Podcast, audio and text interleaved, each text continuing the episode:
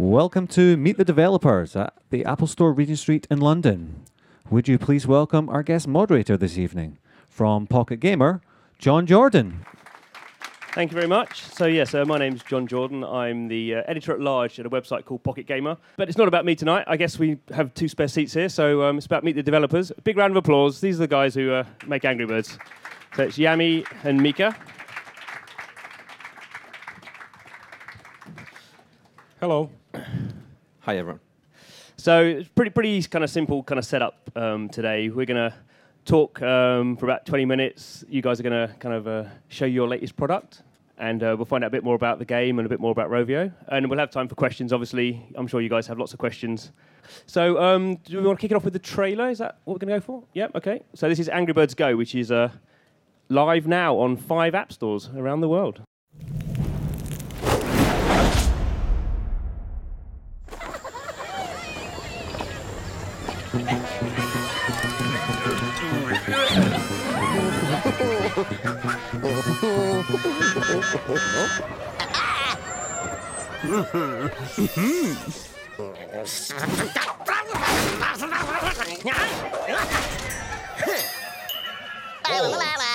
Oh.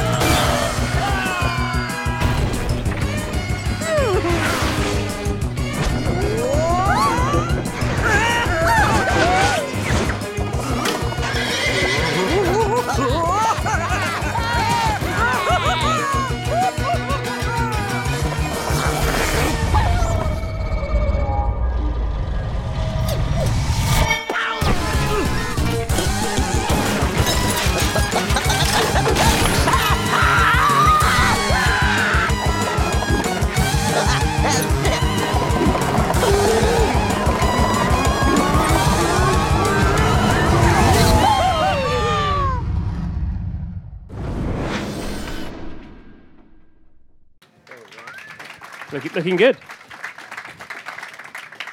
So actually, before we start, I realised I should probably like formally introduce you because you look like kind of two Finnish guys wearing Angry Birds kind of jackets. So um, We look pretty much the same, right? no, you don't look the same, but your jacket. So, um, so this is Jami Laes, who's uh, Laes even, who's the executive vice president of games. Sounds important. Do you want to quickly say what, what actually you do as a, as a job? Well, I play games and build games all day. No, actually, I don't. I mean, it's these guys who actually build the games. But you know, all the games business at Rovio um, um, reports to me. So everything from our um, internal games and Rovio Stars published games as well um, is what I work on.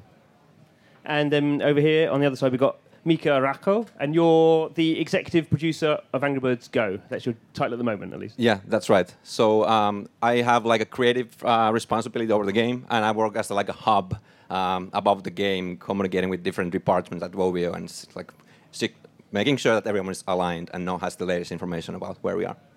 So I think a bit later on we'll we'll talk maybe a bit about kind of what Rovio's up to and what kind of what a games company does these days. Because I mean, you're actually not a games company; you're an entertainment company. I should get that right. It's a bit different, isn't it? Yeah, it? that's right. I mean, we're not only about games anymore, of course. Uh, what started, you know, exactly four years ago with the original Angry Birds. This is actually a fourth uh, birthday, how we call it, 11th of December, um, as, as a single mobile game is now really an entertainment company. And you can see it from the hoodies and the t- toads and the consumer products and the video and animation, what we saw just there as well. So it's a lot more than just about the game. But today we're more talking about the game, of course. Yeah, I guess so we should should point out that um, unlike most games companies, all that animation is done in house at Rovio. So you guys kind of a long time ago now bought a finished company and they, they do all your animations and you have your your Toons kind of channel and animated movie and all the kind of other stuff you're doing as well. Well, most of the stuff is done, done internally, but some of it we outsource. Same thing with the game as well. Like we've worked with a great partner, Exient, uh, here here in the UK at Oxford with Angry Birds Go as well. So um, pretty much from the start, Rovio has always worked with external developers as well, whether it's games or whether it's animation. So we don't do everything alone, but we have all the in-house capabilities. But we do so many things that we always need help from great partners. I think it's, it's always funny when a, a company like Rovio, who has 800 people, still can't do everything internally. I guess. Yeah, yeah, it happens. You're all very busy though. So let, us let's talk a bit about um, Angry Birds Go. So um, I guess this is kind of more more your line, kind of Mika. So it's a, it's a a downhill racer. That's kind of what, what we're calling it. So what I mean, what's the thinking behind that? Obviously, we've there's seven Angry Birds games out there. They've all kind of been different theme, but kind of the same gameplay. So how kind of radical is it a decision to go? We've done slingshot games. We're gonna do a, a kart racer. Yeah. Um, we set out to do something really ambitious and cool um, with the brand, and we wanted to take the characters that everyone's everyone loves, and there's so much so much depth into them uh, in them to another type of game, and and uh, uh, well, we started to look what could be a cool cool concept, and and uh, kind of like we once we came up with the concept of kart racer, we were like, okay, how can we make this really cool and fun, and and, and we came up with the downhill uh, concept. So that, that's kind of the where we started from. Because let me just interrupt you there. Um, so you've got karts and you've got racing. There's been a few games over the years um, involving karts and racing. Um, some of them involving um, Italian plumbers. Um, but you, you, you've taken a pretty different approach. So obviously we've all played Mario Kart. We've all kind of done track-based racing. Um, so I mean, was it because Mario Kart is so well known you thought we'll do something different, or I mean, what was the thinking exactly behind that? I just think that it works so well on a mobile device that we have it as a downhill. There, no, there's no need for like more complicated controls. You can steer it very easily. It works very well on the devices uh, out there and and well, and also the length of the races. They work as kind of like bite-sized entertainment. You can do one race while waiting on a bus or while being on a bus. So that's kind of the thinking where we started to develop the downhill concept. I think that's something. If you talk to mobile developers, that's something that kind of they all talk about. It's kind of idea of kind of bite-sized entertainment. So the the session lengths. I mean, what kind of time do you look? What's the longest kind of session or the longest kind of race? Is it a couple of minutes? Yeah, it's like a couple of minutes. You start out from about 30 seconds, but once you get further in the game, you, you will have like longer, longer and longer races. But uh, still, the longest races are even like a few minutes long. So, but we, of course, you can do many of those um, within one session as well. Okay, so we've been talked a bit about the background of the game. Should we? It's probably a good time to if you guys are going to do a demo. So yeah, Angry Birds Go. Um, we're in the main menus here, and obviously we have the Toons TV here as well. Um, but let's hit play, and um, we set up the game in in uh, four different types of episodes, and each one of them have their like unique kind of tracks and unique kind of gameplay. Uh, let's hit Seedway first. It's the first one. So, um, so just so you've actually kind of yeah. progressed a bit through this game. So yeah, do you maybe want to explain a bit, kind of for people who are kind of playing it for the first time, exactly because they wouldn't, yeah. they won't have this kind of tricked out car. That's true. So this is actually Jami's device. So Jami has played it uh, quite a while actually already. Only a couple good, days. Good job. Good job. Um, so Jami has played through the first episode, and he's um, just, just starting on the second episode here. So, and he, he has some cool stuff here coming up still. Um, but let's let's go to the first episode first.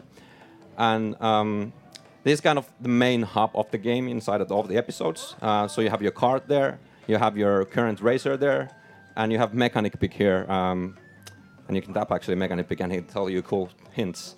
Uh, but basically, you can upgrade your card here, and then we have a showroom where you can uh, see other kind of cards that you can buy.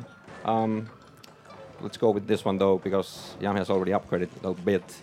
And then, then we have a character selection up here, so all the other different characters are here, and you can select them as racers. But let's go with red first. So let's hit forward and go to the first race here and hit go. So um, we, we've kind of like created a lot of variety with different kind of game modes in all of the tracks. Um, so we have uh, race, we have time attack, and we have full rush, and then we have versus mode. And this is now race where you're racing um, against other birds and pigs. And that's the slingshot. Here we go. Stella used an ability already. Um, his, she's uh, I got the bubble ability, and now I was just like spun out by bomb there. Um, and and this is kind of the way we've structured the game as well. All of the characters are um, they have their own tracks, and they have like there are like boss fights there. And once you beat them, you actually unlock them as characters, and then you then you start seeing them uh, inside the races as well as an opponents. So it constantly kind of like adds more depth into the game. The further you progress, the more depth you have in the races as well. And it gives you a, like kind of like good reason to go back and do the previous uh, races and fruit modes and, and so on as well once you've like unlocked the next characters.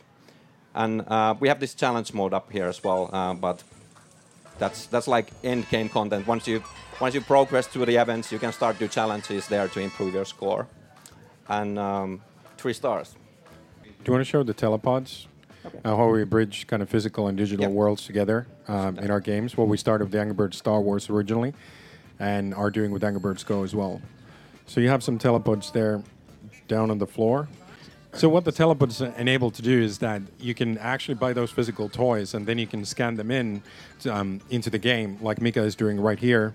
So putting in, uh, them on top of the camera uh, on the telepod podium, and it scans them in, and you get them right into the game, and then you get to race with that. And that's that's exactly the same card that I had here in my hand. So now now you have the uh, digital representation of the toy right there in the game, and we can start racing with it. And since we haven't progressed into this episode yet, you won't see all the game modes when you use the telepod in here. But we're now actually getting a sneak peek of the upcoming content using the telepod uh, in, in, in a form of versus mode. And let's hit go. But if you would have progressed there, you could use that uh, same card in all the races, Yes. just as you wanted. Yes. Okay, we're racing against Terence here.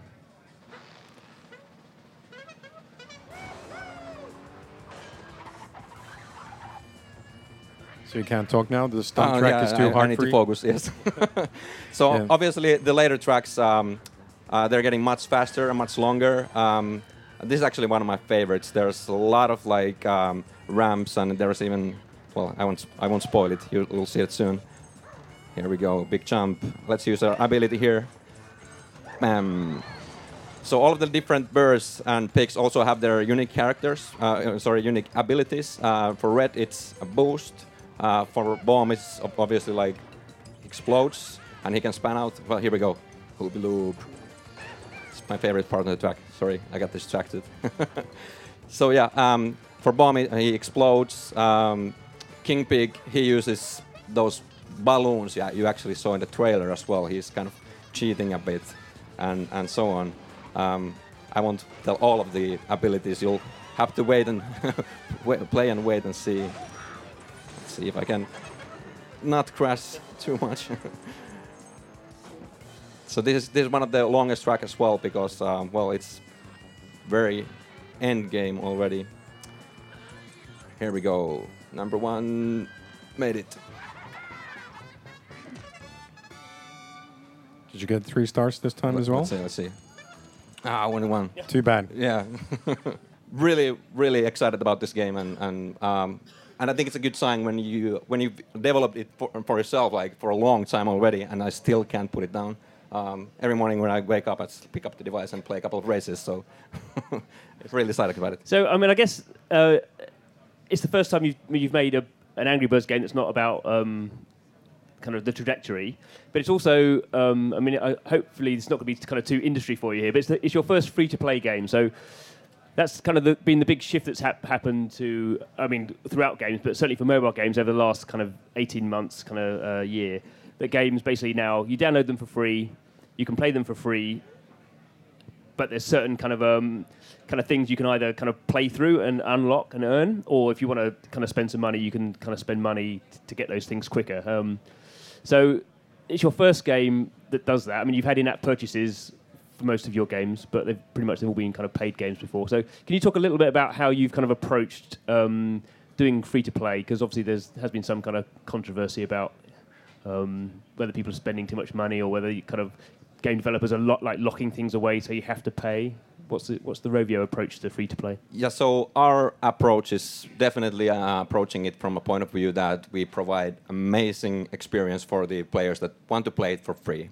Um, and so that's that's really been like in the core of our design of the game constantly all throughout the development, and and uh, that's what we are constantly also iterating as well. That if there's something that we see that okay it doesn't work that well, we'll of course address and change that. Um, but we we want to kind of provide a really good uh, experience and value propositions for the players that that want to play it for free. And if you, if you do want to spend some money to enjoy it even more, that's fine as well. But it's the, the core is that we provide amazing experience for the free players. We have a couple of core values how we kind of uh, think about providing entertainment overall, and especially games, is that we always want to delight the fan. And the way we kind of think about it in free to play is that it needs to be the best time you've ever spent. And if you want to pay for something, it needs to be the best money you've ever spent. So you need to feel like you wanted to do that. It was actually something awesome that you wanted to get in the game. Yeah, I mean, I, I play a lot of free to play games, and I think it's interesting that sometimes for the game, you actually, I quite enjoy grinding. I, I could spend money, but I actually just quite enjoy earning stuff, even though it takes me more time. And for some games, you just kind of go, oh, I really want that thing quite quickly. I think it can depend very much on the game, obviously the individual as well. I mean, can you quickly, um, Mika, just kind of because um, there's a few mechanics here. So obviously in the top uh, left-hand corner here, you've got that plus sign. So that's yeah. the. Do you want to quickly explain the kind of the, the currencies? You've got like a yeah. what they say a soft currency and yes. a hard currency. So. Yeah. So we have uh, bird coins as a soft currency. Um, that's the currency that you get a lot constantly when you play the game. Yeah, you might have seen there that I was picking up the coins while I was racing, and, and I got them as a reward as well. And you actually get some if you even if you kind of fail the race. Um, and that you can use to upgrade your card, uh, to make it better in order to progress in the, in the game. And, and, and then we have gems, um, which you can also get from the game. They occasionally pop up in the, the tracks. Um, it's actually interesting to see like what players do in that situation. Like everyone's always, like, oh, there's a gem, let's go for it. say I've been playing it. As soon as yeah. I see a gem, I just drive straight towards yeah. it. yeah. Does it always make make the right decision for you for that track? No, because then sometimes I lose. Yeah. But uh, yeah, it, it's it's those kind of interesting decisions that we wanted to drive with that as well. Uh, so with gems, you can uh, you can purchase extra abilities. So you might have seen that I, was using my uh, Redbird ability there for uh, for free per, once per race, but you can use up to five uh, if, if you've purchased them with gems. Um, or you can actually convert them to coins as well to upgrade even faster. So those are the different currencies we have. I have to say that there's another kind of nice touch that I think you've done that I've not seen in other games kind of yet. So you have you have um, energy as a, a kind of um, a mechanic. So in the top, I guess right hand corner, if you guys can see there, there's there's the um, is it five? But you have kind of five five sessions for for that character. But if you go up, you have as you unlock characters, you each of them has their own energy bar. So effectively, yes. you have every time you unlock a character, you gain another energy bar. So, I mean, how, what was the thinking behind that? Did you was that did you yeah. see that from other games, or was that something you guys just kind of thought, oh, that's a really Angry Birds thing to do? Um, this is, was a unique idea from the team. I've, I've, never seen a game do this before, and our, our thinking was completely different actually here than with the other energy mechanics. We we wanted to kind of like um, encourage players to play with all of the birds, to explore their abilities, uh, and find different ways of beating different game modes with different birds and so on. So we were like um, uh, approaching it from that angle rather than just like limiting the play session. Uh, and, and, and this also, once you unlock more and more birds, you, know, you will have like longer and more and more to play with. So um, I really like the system, and I, it, I think it feels quite right. And I, I, but main driver behind it was just like gameplay that we wanted to players to like explore and find the different birds for different races, which works best for which game mode, and so on. And really offer another kind of tactical or strategic layer of choice for the players that yeah. is going to allow them to enjoy more. Yeah. Good. Okay. So. Um, so Angry Birds goes release now. So um, so you're off on holiday, are you, for the rest of the year? Is that so it's all done now? Is it? What, no, what's, not the, yet. What's, what's, the, what, what's the plan? How, how, how does it work? Because it used to be once you released the game, you made it for PlayStation. It went in game, went in GameStop or wherever the retailer was, and then all the developers went away on holiday for like a month. Yeah, no, that's um, these are games as services. All, all Rovio games are, and, and um, we're, we're kind of we're already working on some really cool stuff for the upcoming updates, and and um, and we are going to add multiplayer aspects to the game as well. So that that's um, that's already in the, in the pipeline. So there will be a lot of cool stuff coming to the game for free. Good. Uh, so it was, was good to hear, hear, hear what's happening there. So um, maybe, maybe going back to you, kind of now, uh, Jami. talking about the whole kind of Rovio. So you have, I think it's seven Angry Birds. Is this the eighth Angry Birds game or seven? this is the eighth Angry Birds Okay. game on mobile. So that's a lot of games. I mean, you have, I guess, a few hundred developers working on that. But I mean, how do you, as someone who's kind of overseeing that, I mean, how do you kind of manage those teams? I mean, that's quite a lot of people, and as, as Mika said, there's kind of updates going live all the time, and you have to kind of, you're still supporting the first game. I mean, how, how do you just kind of handle that and kind of make sure everything's working properly? Well, of course, we got different different departments, and we're broken into kind of studio network. So we got four different studios, um, um, uh, or three in Finland and, and one in Stockholm, our internal studios, and then our external partners. And we've got different people looking at uh, products or games that are in very early stages, like ideation and concepting and pre-production. And production is then um, kind of a different part of the organization who's really looking into that. And now in the world of free-to-play, it doesn't end there. So the live operations, the live service aspect, updating the game continues still with the same team. But then some of our games have shifted between teams. Uh, it's very hard to keep um, the same people for four years working on the same game. You need to kind of switch horses every once in a while to keep the ideas fresh and, and let people work on something else. So we kind of take turns and manage it uh, actively, that who works on what, so that we keep their uh, developers' minds fresh and, and can deliver the greatest possible content that we can. So, Rovio and Angry Birds are kind of synonymous. Kind of, there's not kind of one without the other. You've not, you've not, you've released one non-Angry Birds game, it, kind of since Angry Birds got big, but that was kind of a remake of um, of someone else's game. In 2014, do we, would we, ex- can you say anything about whether you'd make non-Angry Birds games, or now you've made the first kart, karting game for Angry Birds? Could Angry Birds do other things? Is there Well- any, anything you can? Kind What, of, what I can say for sure in any 2000 secrets, basically, I'm asking. no, I can't reveal any secrets, even though we're, we're between friends here. But um, 2014, we're going to see a more balanced diet of birds and pigs and more, or chicken, pork, and vegetarian, if you will. So we will be taking uh, the, the birds and the pigs to different uh, gameplay patterns, different genres, different places. Still true to the brand and the same characters, maybe some new introductions. We are actually working really hard on completely new stuff as well. But I can't promise it's going to happen in 14 because we're not building these things for 100 days, but for hundreds of years. So we're in no rush to, to bring completely new stuff out to the market. We want to make sure that it's absolutely the right thing to do uh, before we commit to any, any street dates in front of friends uh, to the new things. Um, and I guess something that's kind of a bit of a halfway house is this year you kind of announced this Rovio Stars, which I don't know if people see, but that's kind of Rovio's kind of publishing arm. So that's you go out and kind of look for kind of cool games that completely separate companies are making, and then publish them. So, I mean, obviously you've got enormously successful games internally. Why? Why? What's the advantage of, of publishing? Why would you kind of spend some of your resources publishing other, you know, other people's games, publicizing other people's games? Well, we wouldn't be here ourselves either without having a publisher at one point. You know, um, we were a developer at some point as well, and then then moved up the ladder and, and grew over the years over the success of Angry Birds. So we want to give something back to the developer community as well. And there are a lot of great games out there. So we want to really kind of selectively um, get a couple of great games out there and help publish them and, and get the traction and, and them to get their limelight with our cross promotional leverage, our fan base that we have, etc. And with Angry Birds and, and all the kind of effort that it takes to do all the things that we want to do with that and some of the new stuff that we're working, um, there are some gameplay genres that we just don't have time to get ourselves. So it's great to find great developers who have great games and be able to help them together to make get those games out to the market in a bigger way. because I, I guess with Angry Birds, you, you've done like a racing game, but it's kind of hard.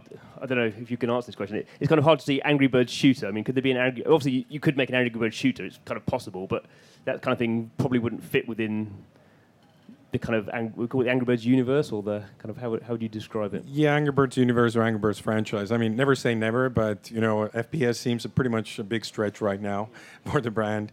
I mean, Angry Birds is fairly four quadrant brand. I mean, all the way from the 99 year olds to kids alike, and males and females, etc. So, So when you say four quadrants, you mean all ages and all. yeah, old, young, Yeah. male, female, four quadrants like that. But you know, never say never. But there are a lot more obvious things where the brand really can show its power and and and uh, provide some very delightful experiences for for um, kind of a subset of our huge fan base that we have. You know, uh, kind of casual racing or soapbox derby or whatever you want to call it is one of those. And there are some other obvious ones that we're already working on that you will see, um, you know, come next year. So would, this kind of concept, this four quadrant. Game developers love to talk these kind of like technical things and make up things. Four quadrants. Is is um is Angry Birds Go? Is that how many quadrants is that? And What's your answer, Mika, to that? Um, I think we're educating some people here, like into the casual racing um, genre. So we're hoping to get four four quadrant. Maybe in the beginning we aren't because the players haven't played some of the quadrants, quadrants these types of games. But hopefully this will turn uh, a lot of players into kart racing fans as well. so so I I guess you're thinking initially it's going to be more kind of teenage kind of male kind of audience. I guess that would be what we would think. I think there's a lot of female fans as well. Um, I, I have I have like quite a lot of gamer uh, female friends that are big Mario Kart fans as well. So I think that they will love this type of game. And and obviously there are some like uh, characters in the in the franchise that like Matilda and Stella for even like younger girls. So um, it'll be interesting to see. I, I think I think it has like a lot of potential to attract a lot of different players uh, from all of those groups. Four years ago, you wouldn't have thought that there's going to be two billion downloads of a physics puzzler either. So a lot of people have been educated more in different genres of games, and I think that there's more and more people nowadays ready for more and more different types of games than just their usual cup team. Yeah, it's and uh, kind of when you had the um, when you were playing the game. You, I mean, it's something that a lot of games use now, but you kind of had your score and then your kind of friend scores as well. So, kind of obviously, kind of Facebook's massive now and Twitter and all these kind of game center things like that. How do you integrate those into the game? What's the you know because they're pretty powerful in terms of if I'm playing a game and then someone who doesn't really know about games might get an invite from me or that kind of thing. Yeah, so you can invite other players. Um, we're using Facebook right now, but of course we're looking into other uh, social uh, networks as well. And and um, well, the so- social leaderboards, I think it's much a little bit more kind of core gamer mechanic. Um, at least it works very well within the studio. So we're constantly constantly battling uh, with the scores. Uh, like every morning when I wake up, I'm checking who's ahead me, and then I just need to beat their score. So um, I think it works very well for certain type of players. Um, some players just want to progress through the game and unlock all the characters or upgrade, upgrade their cards. So there's a lot of different things in the game that will appeal to different kind of players, um, and, and that's great. Okay, so we're kind of coming to the end of my questions, so kind of start thinking about your questions. But um, I guess there's probably some people in the audience kind of would quite like to make games for a living, and I guess you guys have careers making games. So, what kind of advice would you kind of give to people who are kind of interested in making games? And what I mean, obviously now it's a proper career. There's lots of different types of kind of skill sets, lots of different kind of roles. What kind of advice would you give people who are kind of interested in that line of work? at least for me, how it started was just really start making games, even if before you have any kind of a position or any kind of uh, opportunity at an actual company, whether it's you know modding or demoing or just coding or doing art or designing levels or you know writing concepts, whatever is your discipline where where, where you're good at, or just do mock reviews of games and breakdown games and stuff like that. Really, just start doing it before you have any kind of a you know job in a in a company or anything, because sooner or later you'll just figure out that actually all the work that you've been just toying around on your own free time actually is quite valuable whenever you start to look for your entry level position. And of course, you know, if you um, happen to live in a, in a in a city or country where you can actually get some kind of formal schooling uh, that goes into games, that's great, or engineering or art for that matter as well. So. I don't think there's no kind of silver bullet. You just need to start working towards that through education and, and training yourself. Yeah, and I think a big part of that is actually just playing other games as well, and, and that's the fun part. You you kind of constantly educating yourself when you are playing other games out there, and um, I, I I often um, need to remind my parents now that look, I, that actually was useful. What I did when I was a teenager, like playing a lot of games, I get to use that every day at work. So, great. Does she believe you now? Because my grandmother doesn't. That I'm actually working. I think she does now. Yeah. I mean, it's always sometimes a bit dangerous to ask, but I mean, how did you guys get into the industry? Did you go kind of through kind of a school program, or did you guys just kind of hack around on stuff? Uh, yeah, uh, I was making games at home first, and and um, all of my uh, projects at school, uh, like coding projects and university projects, were about games. Um, I'm just always been fascinated about them, and um, then I applied at Rovio uh, 2010 spring and got in as a programmer, and I worked my way up from there. Pretty similar. I started coding as well when I was like 12 or 13, but I wasn't a very good programmer. Still, I went to engineering school and did some games as, as projects there as well. And Uh, I was young and I needed the money, so I went into television, but went back to games. Uh, fortunately, after that, where when I was working in TV as a producer for a while. Good. Okay, so th- those are some of my questions. I guess you guys probably got things you want to ask them. Uh, hi, hi guys. Um, Hi. Thanks for being here. Uh, my question is, with so many offices and like you know almost a thousand people working across everything, how do you think, the, especially the artists and creative people, keep this consistency and make everything look as the Angry Birds universe across several games, you know, videos, even external partners? You know, do you have this kind of like initiation process where everyone, you know, you know gets this idea of what they have to do you know can you explain a bit more about that process Sure. So um, we don't have a big initiation ritual or anything like that that's going to uh, lear- teach everybody how to draw Angry Birds or anything like that. But we do have people looking after uh, the brand values and the kind of brand guidelines, style guides, etc., and all of that. And we have you know brand bibles and a lot of visual you know style guides about all the different characters and not just visual about their characteristics and um, who they resemble or their kind of normal emotions and all those kinds of things and expression sheets all the different birds and pigs and different kinds of rigs that can be reused and in 3D models and stuff like that. So it's just consistency through hard work so that you build the uh, systems and the organization, the processes, and the materials that allow even external parties to actually work in a consistent way, kind of staying on brand or staying on style. But, you know, with Birds Go, uh, we actually went 3D uh, first time in our games. So we are com- completely trying to uh, kind of all, um, all the time trying to see that is the style that we have the right one, or should we evolve our style, or have different styles for different types of entertainment or or or, or games for that matter. Yeah, and I think big part of it is just like um, communication. Just um, be very efficient about that. And, and also that I feel that we have so many passionate people working at Rovio and all the different departments that everyone just cares so much about the characters and that they look great and whatever we do, like uh, whether it's plus or books or uh, animation or games. So that kind of just like drives the communication between the departments and, and then ensures that the quality of the end products are great. I guess it's kind of an interesting point that I don't know if the merchandising you've done so much kind of merchandising, which is obviously 3D. That's kind of helped kind of set the scene for what a three the 3D kind of world would be like because you've you've kind of done all that already with merchandising partners. That's true in the physical world. Of course, we have a lot of 3D products, but they're still, you know, mostly based on the kind of 2D flat look and feel, uh, where those are kind of driving from. But yeah, we have a lot of 3D models from our characters, etc., just for that matter, so that we can use different different poses and different stuff.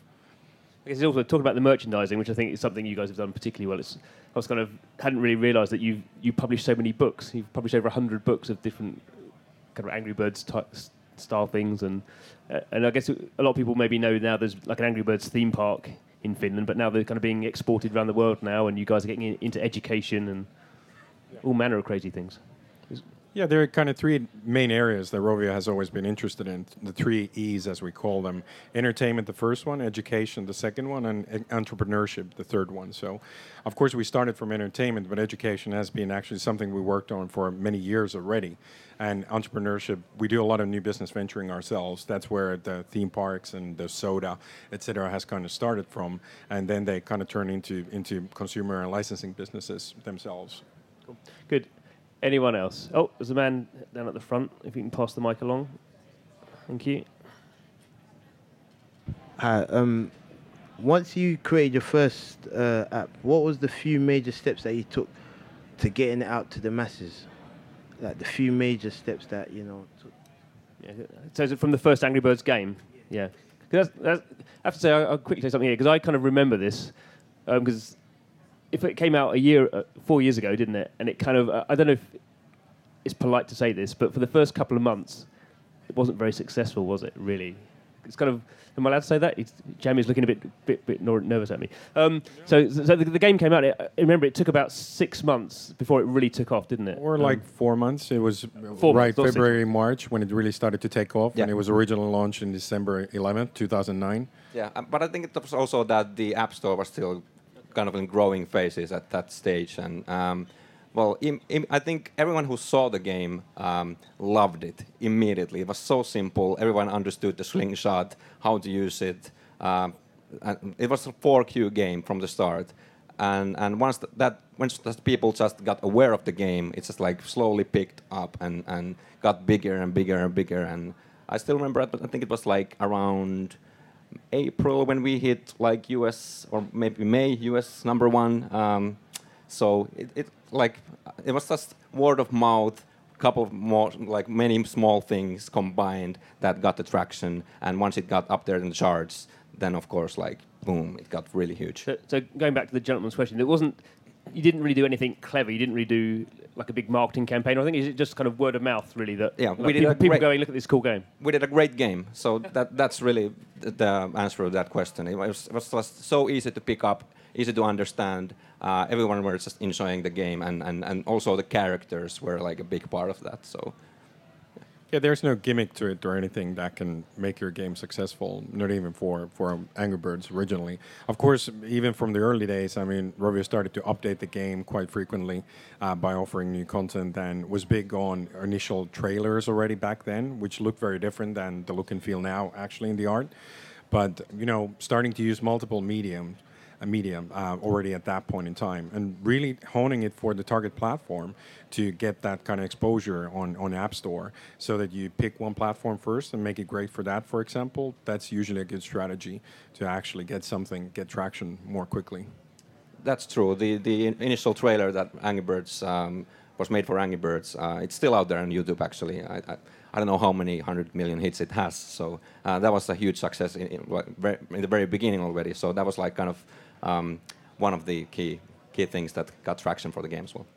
I remember when we first were reviewing it Pocket Gamer, the guy who reviewed it just loved the music so much. It was just like the thing, you know. It gets that was gets in your head, does it? Like that kind of like just kind of can't can't get it out. But I guess four years ago, the kind of the mobile games market was very different, as you say. It's kind of pretty much one app store, app store, much kind of simpler. And Angry Birds was at the right place to just kind of catch that enormous wave of everyone suddenly moving to smartphones, and you were kind of you were the game that everyone downloaded straight away. So good. There's another. There's a question, gentleman there. Um, does Angry Angry Birds does it have universal appeal across all like geographies, or are there like certain countries or areas where where you st- you, you want to do better, or you're still not that that familiar with the brand? Yeah, it's actually quite universal. I mean, Angry Birds has worked really well and it's very well recognized across the world. I mean, brand recognition is super high in North America, South America, uh, Western, Eastern Europe, Nordic countries, uh, Russia, and and you know big uh, big countries in Asia like China, Japan, and Korea are big markets in Asia. It's very well recognized, uh, very globally. And you know that's mostly, of course, through um, the game exposure. Having two billion downloads doesn't come from UK alone or US alone, etc. Uh, it comes from the global footprint and the co- global kind of fan base that we've been able to build. So yeah, it's very global. Um, the kind of recognition and and the love for the brand.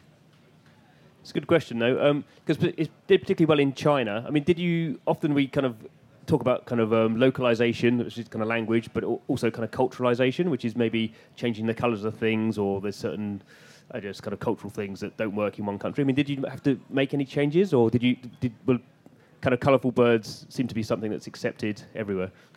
Yeah, um, for China in particular, we didn't do any basic uh, culturalization in, in the early days. And Angry Birds, the original Angry Birds, didn't have a lot, a lot of text either. I mean, it was fairly iconographic and fairly straightforward. So there wasn't even a lot of localization. And because it didn't have any in application billing or anything, there wasn't any merchandising localization that needed to be done either. So it was pretty much as is. I don't know if we even localized for many years because there wasn't any text or anything that really mattered. We had localization in there um, quite early already, but uh, like Jami's was saying, there was so little text. It was basically, I don't know, credits maybe. The t- job titles were localized, so I guess that's it. And that doesn't really help sell games that job titles and credits are localized. So.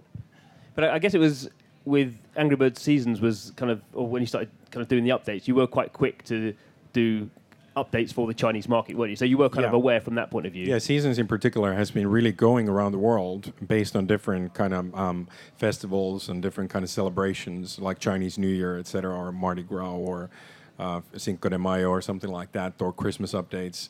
Uh, that's been a big focus for Seasons, that it kind of travels around the cultures of the world and speaks to that cultural heritage or, or content that's happening there. And that's something that we continue to, um, to do in the future as well, uh, because it's been very successful for us as well. And that gains a lot of local traction uh, and interest in our partners uh, there when we have something truly culturally localized and something that's huge in China, but maybe not that well recognized in Europe, for example. So, and we have mooncake festivals that we organize in China as well, and our own, own cakes and everything. So, I have to say that's the only way I learned chi- when Chinese New Year was happening was when you do your updates. So that's good. glad to be of assistance. Okay, so we have time for two more questions. I think we have one there and a gentleman with glasses behind. We've got two more, so you'll be the last one. Hi. Uh, my background is as a developer in television, and uh, but independently of that, my family have been inventing games on a yearly basis for 20 years. So we've got all these games. How would you take a three-dimensional game and turn it into an app if you were starting from scratch with no background knowledge? I mean, I've got in other areas, but not in that. I'd love uh, any any any information on that. That's would I come to you? Would I go to, you know, what would I do? That's a great question. Answer that. Do you want to take it or should I? I'm still thinking. Okay, by three-dimensional game, do you mean like a board game or a physical game that you? I mean, just take you know, I don't know, like take a, a treasure hunting game. Okay, yep. But it's it's in a three-dimensional Yep. context, so it w- could be imported quite easily to an app, Yeah. but no knowledge. So Well, actually, if you can really think about it, most games um, are actually tied into kind of old play patterns, and by play patterns I mean like kids, child's play patterns. You know, maybe it's tag, or maybe it's build and destroy, like in in game like Angry Birds, for example, or maybe it's Dollhouse, or maybe it's you know cops and robbers, those type of things. A lot of them actually drive their inspiration from very core, fundamental play patterns that you do in the physical world. So, a game like Treasure Hunt or whatever that you play around the table, it's very easy to just take the kind of core elements of that and think about how you digitize it. First, if you can build it on paper, you can always build it digitally. Kind of concepting, prototyping on paper is a great way for you to, you know, even test the user interfaces. Use a deck of cards or use just paper that you draw things there yourselves, and think what the core elements are and what really goes well directly into um, the digital aspect of that. And do you need to change something along the way or not? Usually, you'll find that you can actually digitize everything, but not everything makes sense in the digital world. So would I would I come to you or would I go to another company? I mean, who would you recommend in the publishing business for someone who's coming with a very experienced media background, maybe, but definitely not computing? Where, where am I going? Well, usually in publishing programs tend to look at you know ideas that are more already in development or more uh, kind of ready concepts at least that already have a game design or a concept, etc. But there are like pitching competitions on the indie scene and stuff like that where you can go with a very kind of rough idea rather than just a very kind of high level concept or an idea that you don't need to have a prototype, you don't need to have a demo, you don't need to have a team or a developer yet or anything. So I would actually maybe think first those, but at least you need to build it on paper for yourself before you can even usually communicate it to a publisher or into a pitch enter a pitch competition. Yeah, there are a lot of local um, development communities that organize these kind of pitching competitions and like game jams and so on. So if you go there with your idea, you might find uh, a couple of uh, other people that like a programmer and an artist, and you might do a prototype in one or two days, uh, and, and, and then you can go and see, show that to a developer that look, uh, this do you see the potential here? So that might be a like, good way to get started. Thanks for coming down and, and sharing some stuff with us. A big round of applause, please. Thank you. Thank you.